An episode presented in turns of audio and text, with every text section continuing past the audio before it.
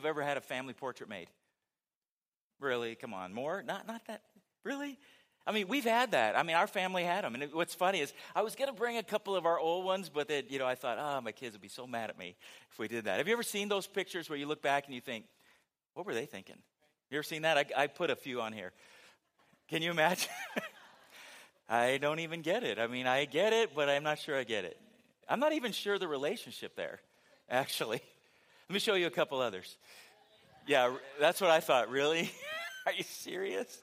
So, okay, I don't even know comment necessary, but this one is even worse.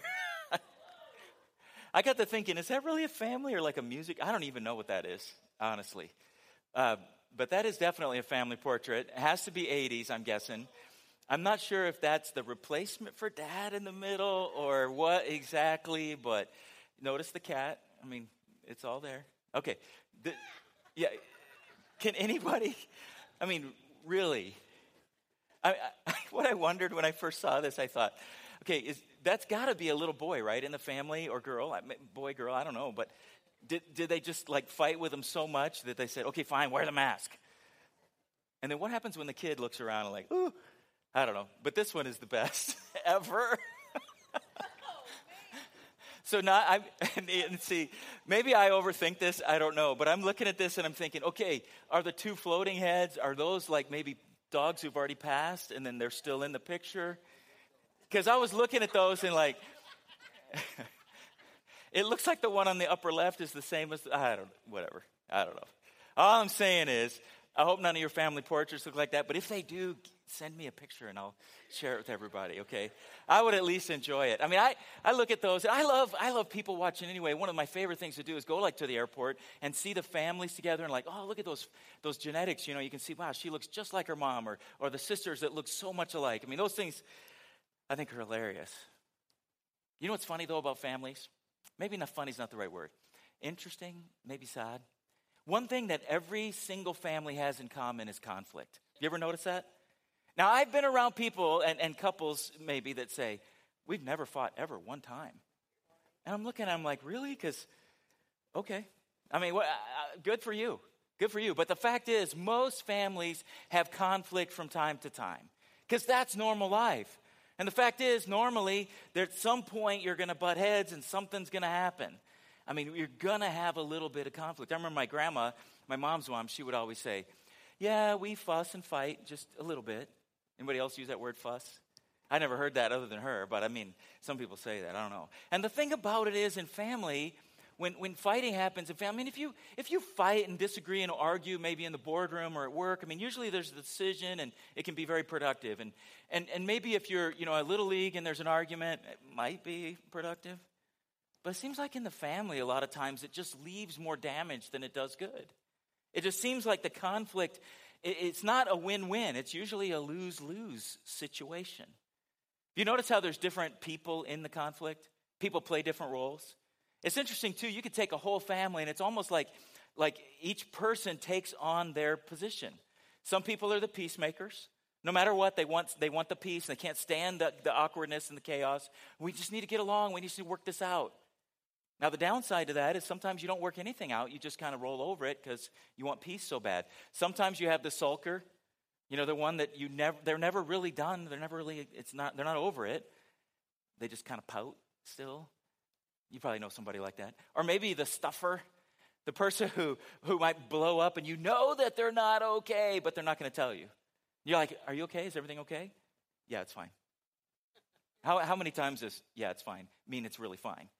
No, that means it's not fine, but they're not going to tell you because they keep putting it down. You might have to ask them 10, 20, 30 times, but still not really solved. Then you, sometimes you have the litigator. Anybody here a litigator? Nobody raised their hand. Anybody sitting next to a litigator? You know how that goes? It's the person who really is good at arguing, and they're going to win no matter what. And deep down, they know they're always right. And it's some of people, just a lot of times in the family, you just give up because you're like, why bother? They think they're always right, and they're going to argue till you just give in anyway. So it's just no, no point in, in, in even working through it. Maybe you've married somebody who's a screamer and their family just did this. The volume was so high. And what's funny, I don't know, I was reading a little bit about this this last week, and it was saying that typically if you grew up in a screamer house, then you usually don't marry another screamer. Something in your psyche leads you to marry someone different than that, but then you don't know how to solve conflict because that's your way. That's what you grew up learning. And so you try that, and then the person you marry, maybe they're a stuffer, and then you're like, we never can figure anything out because I, I try to talk about it, and all they do is just, they just get quiet. It's weird how that works. What you're going to be tempted to do again today is, is maybe elbow somebody next to you, or maybe think, oh, I wish so and so was here. Please, as much as possible, maybe just put that on hold for a minute and let God just speak to you. I know as I was preparing the sermon for the last week and a half or so, two weeks, I was, it's funny because I kept thinking, man, I'm not sure I can preach this. I need to learn this. That's just how it goes. But let me just reassure you all families have conflict. You, yours may be a little worse, or you may think it's worse, or you may think it's better, but the fact is, we're at least in the boat together in the fact that we do have conflict, and it's something we all have to deal with. But guess what? You're in luck. It's your lucky day. I've got an answer for you today. You ready for an answer? Wouldn't it be nice if there was just one answer? You know what would be even better? It would be even better if it was kind of that pill thing. You could just take a pill and it'd be done. Wouldn't it? You didn't have to do any work on your own. You didn't have to come to terms with anything. You have to have to admit anything. No, no transparency. You could just be done. That'd be great. But I think we do have an, a, an idea today that will solve a lot of these things. It won't solve everything. As I told you in the beginning of the series, we're going to just kind of scratch some itches and maybe make some things itch. But hopefully, it makes you do some work and get, get to the heart of it. We're going to look again in the book of James. Remember, who, who was James again? Jesus' brother. And, uh, you, you, know, what, no matter how you think the family worked out, gen- generally most theologians see him as obviously a younger brother. Jesus was probably the firstborn there. There are some people who think that, that maybe Joseph had other kids before he met Mary. But anyway, there's a lot of reasons not to think that. The fact is, he grew up in the house with Jesus. what would that have been like? Can you imagine? I don't know if you've ever heard this before. Why can't you be more like your brother? But that would be a really tough act to follow. Can you imagine, though, if you were growing up with Jesus and, and uh, talk about what would Jesus do? Like, dang, I'm so tired of hearing that. What would Jesus do? That would be tough. But let's look at James for a minute. He starts off in James chapter 4 and he says, What is causing the quarrels and the fights among you? What is causing these things? Turn to your neighbor and ask him what. No, don't do that. You know why? Don't do it. You know why? Don't do it. Because if you turn to them and say, What's causing the quarrels and fights? What are they going to do? They're going to say, You. It's you. Right? Because that's all of our temptation is to say, It's not me, it's you. Or it's her. Or it's him. For, for some of you, maybe, you know, it's, it, you think about it's the kids and you think, oh, they leave clothes lying around all the time and they don't clean up after themselves and they're not listening and they're being selfish and, and uh, you know, they're not being nice to their siblings. Of course, some of you are probably thinking, well, that's my husband too. But if it is, if it is maybe your wife, maybe you're saying something, or a husband or wife, it's like, she doesn't, or he won't, or she never, or he always, or she used to, or he should. Or maybe if it's your parents, you're saying, they never, or they're too strict, or other parents let in too many rules, and they never listen to my side. You could narrow it all down and you could just say, if everybody would just do what I wanted. Yeah, that's what I'm saying. Doesn't that, doesn't that solve everything? If you could just be king of the world and you could solve everything and it would just be you and what you want. I mean, you, that, that not only extends to your family, but to the world, and we'd have peace in this house. You know what we do? We blame. The problem is we blame. We always blame other people. And if we don't blame other people, we blame other circumstances, or we blame our parents, or we blame how we were raised, or we blame you know, our job, or we blame the thermostat, or whatever it is, we just blame, blame, blame, blame, blame. And the thing is, as long as you blame others for your unhappiness, you'll always be unhappy. The fact is, if you always blame, and you blame a lot of different ways. Sometimes we just blame in our mind, but sometimes we blame personally and tell people, and then sometimes we blame by telling other people. You've all probably done that a time or two. Maybe someone at work or a girlfriend or maybe your mom or somebody, and you're just telling them, man, I, and, and, sometimes you can do it in a way that, that kind of compliments you and makes them sound bad. And you've always got a reason why it's them and not you. But when you do that, here's a good principle for you to think about. When you blame, you give the key to your happiness to that person. All of a sudden, it's not you anymore, it's them. And they literally control whether or not you're going to be happy and satisfied. It's weird too, because it's like, if only they would start this or stop that or do this or listen. I can't be happy unless they change. Who's in charge? You gave it to them. I would say it like this unless you actually listen to James, you won't be happy. Now, I'm putting a lot on this. I'm making it sound like this is the answer to everything. And I know it's not the answer to everything, but it's a good start. It's a really, really, really good start. Comes right down to this blaming never really accomplishes anything. Now, and I know some of you are very specific and perfectionists, and I know because I kind of like this too. Because in your mind right now, you're already having this argument dialogue with me. And you're already saying, but, but there are times when it is her fault. I know that. And there are times when it is his fault. Yes, you're right. And the kids. I know. But just stay with me for a minute here. You're probably already doing it. I know. I know how it goes. But James does have the answer. So let's take a look. He says, What is causing the quarrels and fights among you? Don't they come from the evil desires at war in my husband? in my kids? You don't know my kids. If you knew my kids, right? It's you. You want to say it's them, but it's you. It's so uncomfortable sometimes when you read the Bible and you're like, oh man, why did I have to say it that way? Why did it have to be like that? Why does it so. Here's the thing we all have a common enemy, a common source for all these issues. It's you. It's you. And you have these desires that are inside that you want to see accomplished. And the problem, you want to say it's them, but it's you. if you could just take a minute and actually take responsibility for the part that's you, I promise it would change everything. He goes on, he says, You want what you don't have, so you scheme and you kill to get it. No, kill? Seriously? Who, who's he writing to here? Le- Leavenworth? I mean, kill? Well, yeah, he's using hyperbole. Of course, it's kill. How many times have you killed a relationship? Or how many relationships are uh, you given a death sentence to just because of the way you treat it? The fact is, he was writing to us, the church people. That's who he wrote this to. But some of us have, have maybe you grew up in a home like this. God forbid if it was your home. But homes can be a, a dangerous place sometimes with the shame and the violence and the, the way that we use words to crush. And you want something from people and it's not getting fulfilled. And we can, we can make, it, make ourselves so good in doing it. We can say something like, But I just want the best for him. I know if he would just change, he would be such a much of a better person. Why do we hurt the people close to us? Why do you think that is? The answer's right in there. It's because they're close to us. They're close to us. You keep telling yourself, no, Pastor Dennis, it's not me, it's them. And James says, no, it's you. And you're saying, no, it's them. And James says, no, it's you.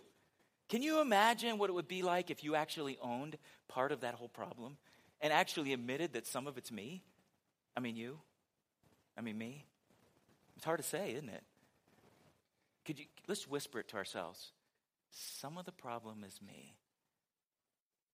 Some of you whisper really loud. Just saying. he goes on, Are you jealous of what others have, but you can't get it, so you fight and wage war to take it away from them? Hmm. Man. What if, what if right in the beginning of conflict, before you even argued or before you even complained about something or whatever, what if you stopped and said, I'm not getting what I want? That would be weird, wouldn't it? What if, what if before you even started arguing, like the argument started, you go, oh, hey, hey, wait, wait, wait just a minute. Just so we're all on the same page here, I'm not getting what I want. wouldn't that be weird? It'd be like, it'd be like, well, at first you're pointing it at them the whole time, but then you have to admit some of it's me. It'd be so weird.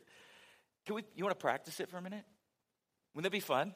Hey, let's, let's turn to your neighbor I hate when people do this, but I'm doing it today. Turn to your neighbor and say, I'm not getting what I want. Go ahead and do it. Okay, now, now do the finger too. I'm not. It's hard to take yourself serious when you're doing that, isn't it? Isn't it? It's hard to really be honest sometimes too, because well, the fact is, you are not getting what you want, and that's the source of the argument. And James says it comes from a place even of selfishness. I, I don't like admitting that. I like it better when it's all their fault, don't you? I mean, really? I mean, I'm okay. It's them. I've got my stuff together. It's them. I, I don't make these kind of mistakes. It's them. And I want it to be like that. I want it to be 100% them and nothing me. Hmm. I bet somebody here is thinking, I know somebody who needs to hear this. Anybody thinking that? You know what? You're doing it right now. Because we do that. We all do it. You know what's funny about marriage problems? I, I, I read this a few years ago, and I've, I've thought about it ever since. Marriage problems aren't really marriage problems. I, I know right away you're saying, wait a minute, what? They're really single person problems. It's just that those people got married. You bring those problems with you. And we all struggle with this selfishness thing. I don't care if you're a, a child and a grown child. The fact is, it's you. And when you get married, it's just two yous that get married. What if I put all marriage problems in a box? Let's say, let's say every marriage has some problems, but what if we put all of them in a box and then I put the box in front of you, you and your spouse, and I said, I want you to pull out which one of these things is you. Most people would say, Here, it's all her. It's all him, right? I mean, who wants to admit any of that? The problem is, if you were to admit some of it, the temperature of the argument would just go down. It would just go down a notch. And you would actually be able to deal with some things. The problem is, when you admit that some of it's you, you give away some of your leverage. It's like you can't argue as effectively because now I admit it, I'm part of the problem. And it's like you don't have as much ammunition because, yes, it's me too.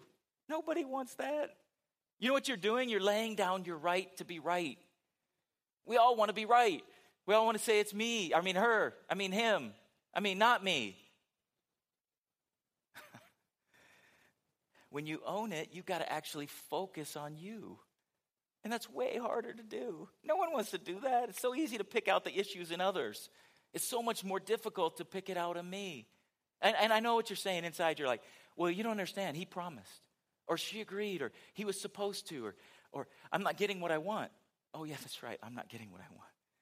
But, but they, I'm not getting what I want. But it's not fair. I'm not getting what I want. You know when fair ended? Fair ended in the garden. It was fair in the garden, but then it ended. And we took on that selfishness, and now we want what we want. I have a cousin, he used to always say, yeah, the fair happens once a year in Sedalia. That's it. You know, some of you here, sit, you're still arguing with me, and I, I get it. I'm arguing with myself because you feel like you're really justified because the problems are real. And this, this, this solution is, is too simple. I know, I get it. It's a beginning of a solution. James goes on. He says, you, Yet you don't have what you want because you don't ask God for it how are you going to ask God for it if you're not even going to admit that it's you're not getting what you want? Because normally when we do go to God with these issues, what are you praying? God, change her. God, change him. God, fix him. God, fix her, right? You ever heard this uh, joke why, why women change their names when they get married? Because they change, and men don't. Have you ever noticed that? Pretty much you get what you get. You see the guy, he doesn't change a whole lot. We're not very complex, we're pretty simple. This is kind of how we are. And a lot of times you heard this old classic thing where, you know, a woman will marry a guy and then they plan to fix and change these things. And then they get frustrated because these things don't change. Well, sorry, we don't change a whole lot. But it's kind of how it goes. Did you ever think, though, about actually praying to God and asking Him to meet their person's needs and to help get them what they want? And to help you get what you want? Did you ever think that selfish motive that James was talking about is actually part of the problem in the marriage or in the relationship or between your mom and dad or you and your mom or you and your dad? Did you ever think that, yeah, we're usually asking them to change. Did you ever think that if you were to ask God to take a look at you, that you, he might talk to you about your motives? I don't know if I want him to do that really. Hmm. He goes, and even when you ask, you don't get it because your motives are all wrong. You only want what will give you pleasure. What, what would happen if we actually went to God and asked Him to give us the right motives? How might that change these issues in our life? Have you asked God to help you with those motives? If before you got into that argument, you actually took a breath and said, God, what am I trying to get here? And is it the right thing? What's the right thing here? That can be so humbling, can't it? I know, I know a lot of you won't do it because it's too, it's too, it, it takes too much vulnerability and too much transparency, and you, you actually have to work on you. So much easier if everybody else would just change, isn't it? I mean, that would, life would be so good that way. That's not how it works. The fact is, he wants to work on you. Now, and, and, just so you know, I'm not talking about an abusive situation. I'm not talking about things where there's, there's violence and that kind of thing. I'm not talking about that. I'm talking about normal human relationships where there's conflict, because that's normal. That's real. When you actually work that way, you actually can change what God is doing. I'm wondering, what, what could happen in a relationship if you were to actually try to reduce that pressure and that temperature of the disagreement and the conflict? And you would start with you. I mean, what are some things practically that you could literally do to make a change? I, what if you actually did? I mean, we were goofing around a minute ago, but if you just said it out loud, I'm, I'm not getting what I want. And I realize that's part of the problem. What if you both did that? Imagine how that would change things. Hmm. In first, in first Corinthians, or Colossians 3.13, it says, Bear with each other and forgive whatever grievances you may have against one another. Forgive as the Lord forgave you. That, that tagline there is all through Scripture. Anybody else a little annoyed by that? I know, I know you're saying, Pastor just said he was annoyed by Scripture. Here's the thing that tagline is a lot. Any, almost every time forgiveness is mentioned, that tagline is in there. Because a lot of us need that kick or that reminder to say, You were also forgiven. You need to forgive. Because a lot of us, here's what's sad about human nature forgiveness isn't natural. We don't want to do that. We would rather punish the other person, or, or, or we have this kind of unsaid, and we don't even know where the level is, but they need to suffer at least this much because I suffered this much before I'm willing to forgive them.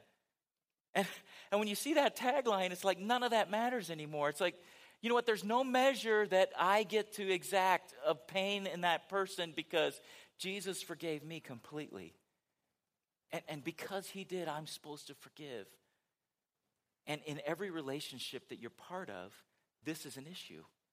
I don't care if it's, if it's husband wives, uh, your, your parents, your, your kids. It needs to happen. And let me just put a little on the parents. Parents, you need to model what forgiveness looks like even with your children. Do your children mess up? Yeah, they're kids. Do they make mistakes? Yeah. Do, do they do things that they shouldn't do? Yes. Yes, they do. And should they be disciplined? Yes. But then forgiveness is something as an adult and a parent you need to guide them in. Do you know what the two most powerful words in the English language are? Two. I'm sorry. I think three is I love you, but I'm sorry. Who says that? I mean, who really does that? Let's keep going here. Uh, ask for and offer forgiveness. Therefore, encourage one another and build each other up, just as in fact you are doing. One of the things in our relationships that will change so many things is that we actually encourage, that we actually use uh, words to do it, that we say things that make a difference. The last couple weeks, I've sent you home with some homework. I don't know how many you remember, but the first week, I asked you to go out and just ask each other, different people, how can I help? Simple. How can I help? Then last week, I encouraged you to listen to understand. I'm going to ask you to do something this week. I'm going to ask you to do this that before or even as conflict starts, that maybe this will ring in your mind and you will say, at least to yourself, you don't have to say it out loud. I mean, out loud's good, but at least to yourself, what am I not getting that I want? What is it? But it doesn't stop there. The next thing is I really want you to do is I want you to genuinely pray that God would meet the needs of what that person you're in conflict with needs. This may seem weird for you. You may be a high school student here and say, What? Pray for my mom to what? Yeah, that's what I'm talking about. You would actually pray for your parent to get whatever it is they need. You may be completely grown up and still have ongoing conflict. And you may never even thought once, what is it that they're not getting that they need? And what am I not getting that I need? Want you to shut your eyes with me for a minute. with everybody's eyes closed. I like to do this because it just gives us that sense of, of privacy in a room full of people. Everybody's eyes closed. I'm just going to ask you a couple questions, and I, I would like you to respond. It's not really for me, even. I can't see all your hands anyway. It's not about that. It's more about you, you just doing a, a motion and an action that, that ends up showing a response. I'm just curious. How many of you have experienced conflict in your family? Silly question, I know. Every one of those hands. How, many, how many of you feel like it would be tough for you to take a little of that responsibility? All right. Here's what I'm going to ask I'm going to pray for you right now. I'm going to pray that prayer over you that I want you to pray for your, for your mom, for your dad, for your husband, for your wife, your brother, your sister, for your child. I'm going to pray that over you right now. And I'm going to ask that God would help you to do that and to get what it is that you need and help start a process of solving conflict. Father, I pray for the people in this room right now. I thank you, God, so much for every one of these families, every one of these people in this room.